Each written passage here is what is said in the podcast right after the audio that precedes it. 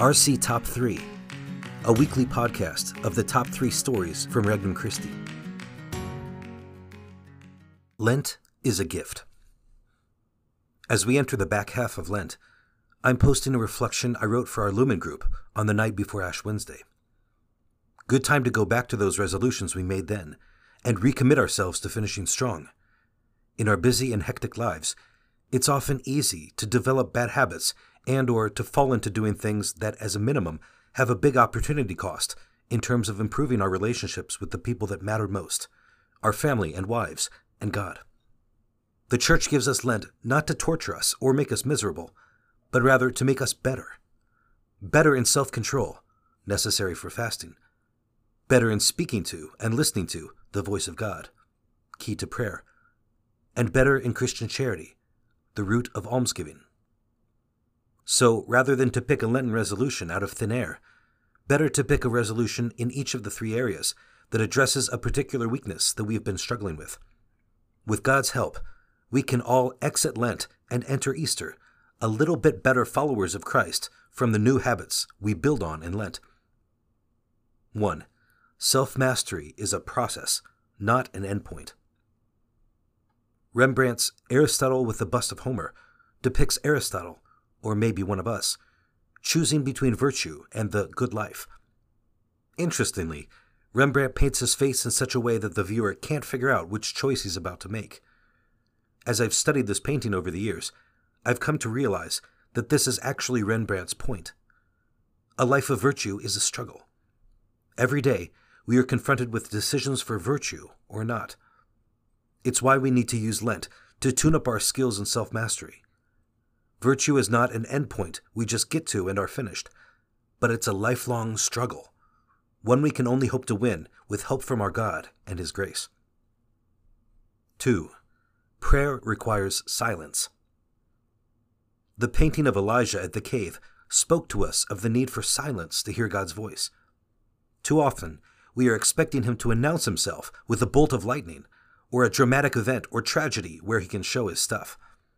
Other times, we drown him out because we are so busy talking, telling him what we need and what he should do.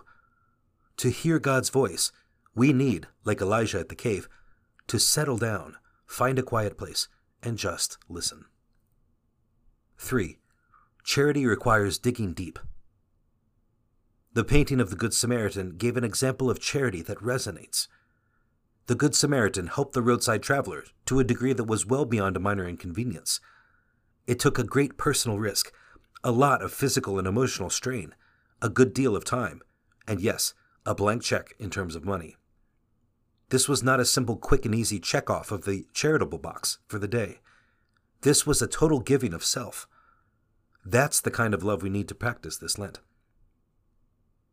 Resolution Each of us will develop our own resolutions for Lent that will help us address some of the weaknesses or bad habits that we need to get better in. As a group, we all agreed to listen more in prayer, and specifically, to spend five minutes each day completely silent, listening for the voice of God.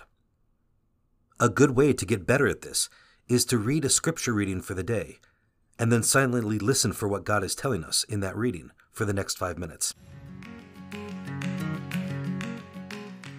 New essay explores the RC call to be contemplative and evangelizing. Contemplative and Evangelizing Apostles of the Kingdom with the Heart of Christ is a new essay available for free in ebook format that dives into a charismatic trait of all Regnum Christi members, being contemplative and evangelizing. Statutes of the Regnum Christi Federation, number 20. This duality is not just one particular characteristic among many others of the way a Regnum Christi member lives and acts. It is a vital attitude that permits us to know, love, and follow Christ the Apostle and allow him to transform us. It is the path to make our own the spiritual characteristics and the missionary lifestyle, which are expressed in the second chapter of the Statutes, Spiritual Foundations, and the first article of the third chapter, Principles of Apostolic Action. This new essay explores how being both contemplating and evangelizing are not two competing activities that divide up the day, with time carved out for one and then for the other. Instead, those called to the Regnum Christi charism are meant to be both contemplative and evangelizing throughout every act of their life, because both aspects come together in a single way of being, an existential attitude, a way of life. The two traits are not only inseparable, in fact, one is always contained in the other. The apostle of the kingdom cannot be evangelizing without being contemplative, nor be contemplative without being evangelizing. The statutes of the Regnum Christi Federation explain this part of the charism in number 20. We are contemplative and evangelizing. 1. Contemplative, because we discover Christ's presence and love in our own hearts, in our neighbor, and in the world. We seek to be men and women of interior life, lovers of prayer, and we recognize the primacy of God's action in our growth in holiness and in the apostolate. 2. Evangelizing, because, driven by the desire of Christ to enkindle the fire of the Father's love in all hearts, we live as missionary disciples who seek to proclaim the kingdom and bring the light of the gospel to everyone.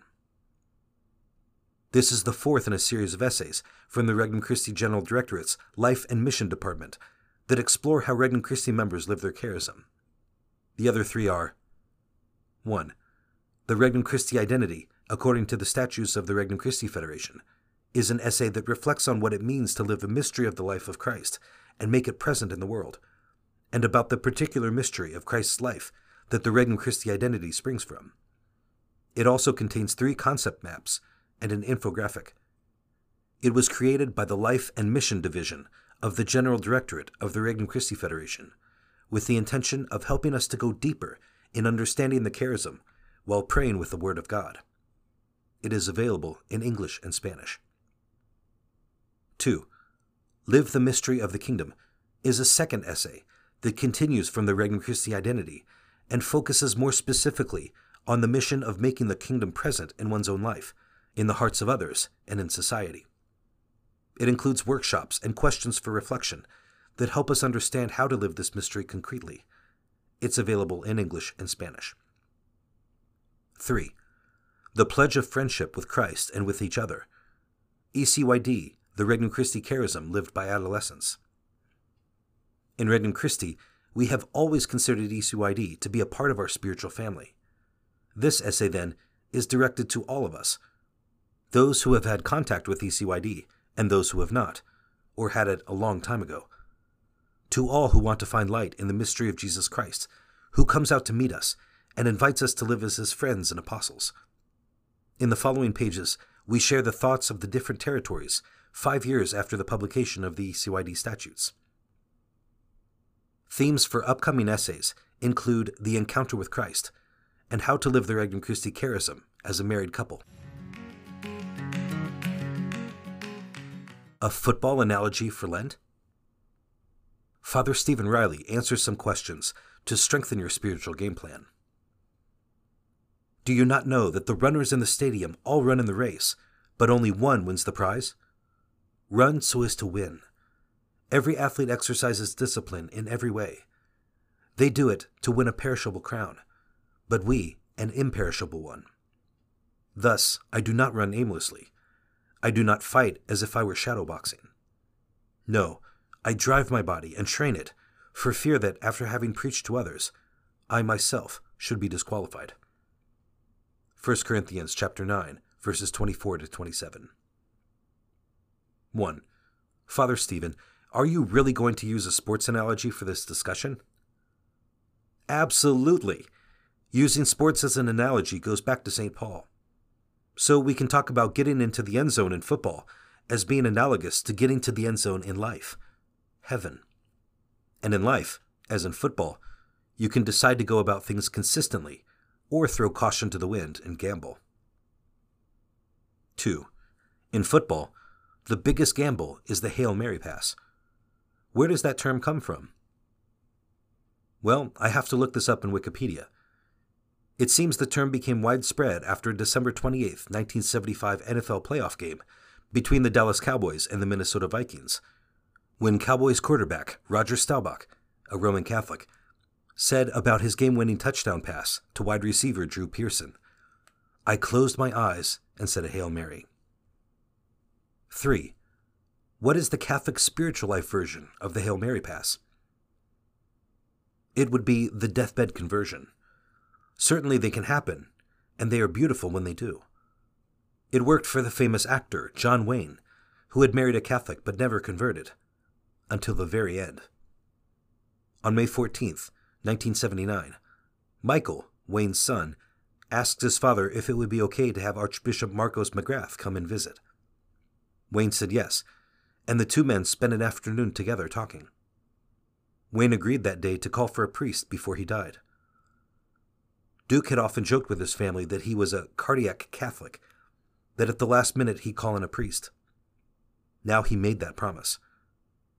Two days before he died, Wayne, in tremendous pain, agreed when his son Patrick asked him if they should call the priest now. Yeah, said Duke, I think that's a good idea. Father Robert Curtis, UCLA Medical Center chaplain, arrived. He baptized the dying man and administered last rites. That night, Wayne fell into a coma. I don't know the technicalities of the church or what constitutes a conversion, said Michael, but Dad did die in the church. 4. What can we learn from that example? Never give up praying for your loved ones. But nobody would put money on someone who chose the Hail Mary pass as their strategy. We need to consistently put that ball between the posts and pass the goal line. 5. Okay, so where do we start? In football, it starts with a solid ground game, consistently blocking and moving the ball. The spiritual ground game is being in the presence of God. It means saying short, simple prayers, maybe 50 a day, and keeping an ongoing conversation with God. It doesn't have to be complicated. Glory be, Hail Mary, Our Father, Lord Jesus, have mercy on me. 6. There has to be more to it than that. Absolutely. In football, you need a solid passing game, plays that can move the ball for big yardage. The spiritual passing game is the Eucharist. Life is different for the person who lives in the Eucharist. His soul is stronger. He is more like Jesus. He is completing more passes. And finally, that leads to some big plays. 7. And that's it? Not quite. In football, a successful team knows when it needs a timeout to evaluate the situation and recharge. And in the spiritual life, the timeout from the rush of the secular world is essential. 8. What does a spiritual timeout look like? This is a time set aside for self examination and reflection.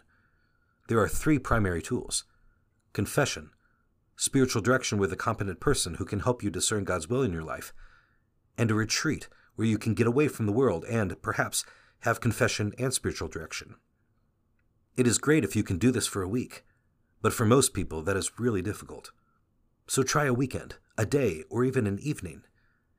And if you can't literally get away, look at the online retreats at the Regnum Christi Spirituality Center. For more resources, visit www.regnumchristi.org or download the Regnum Christi English app today.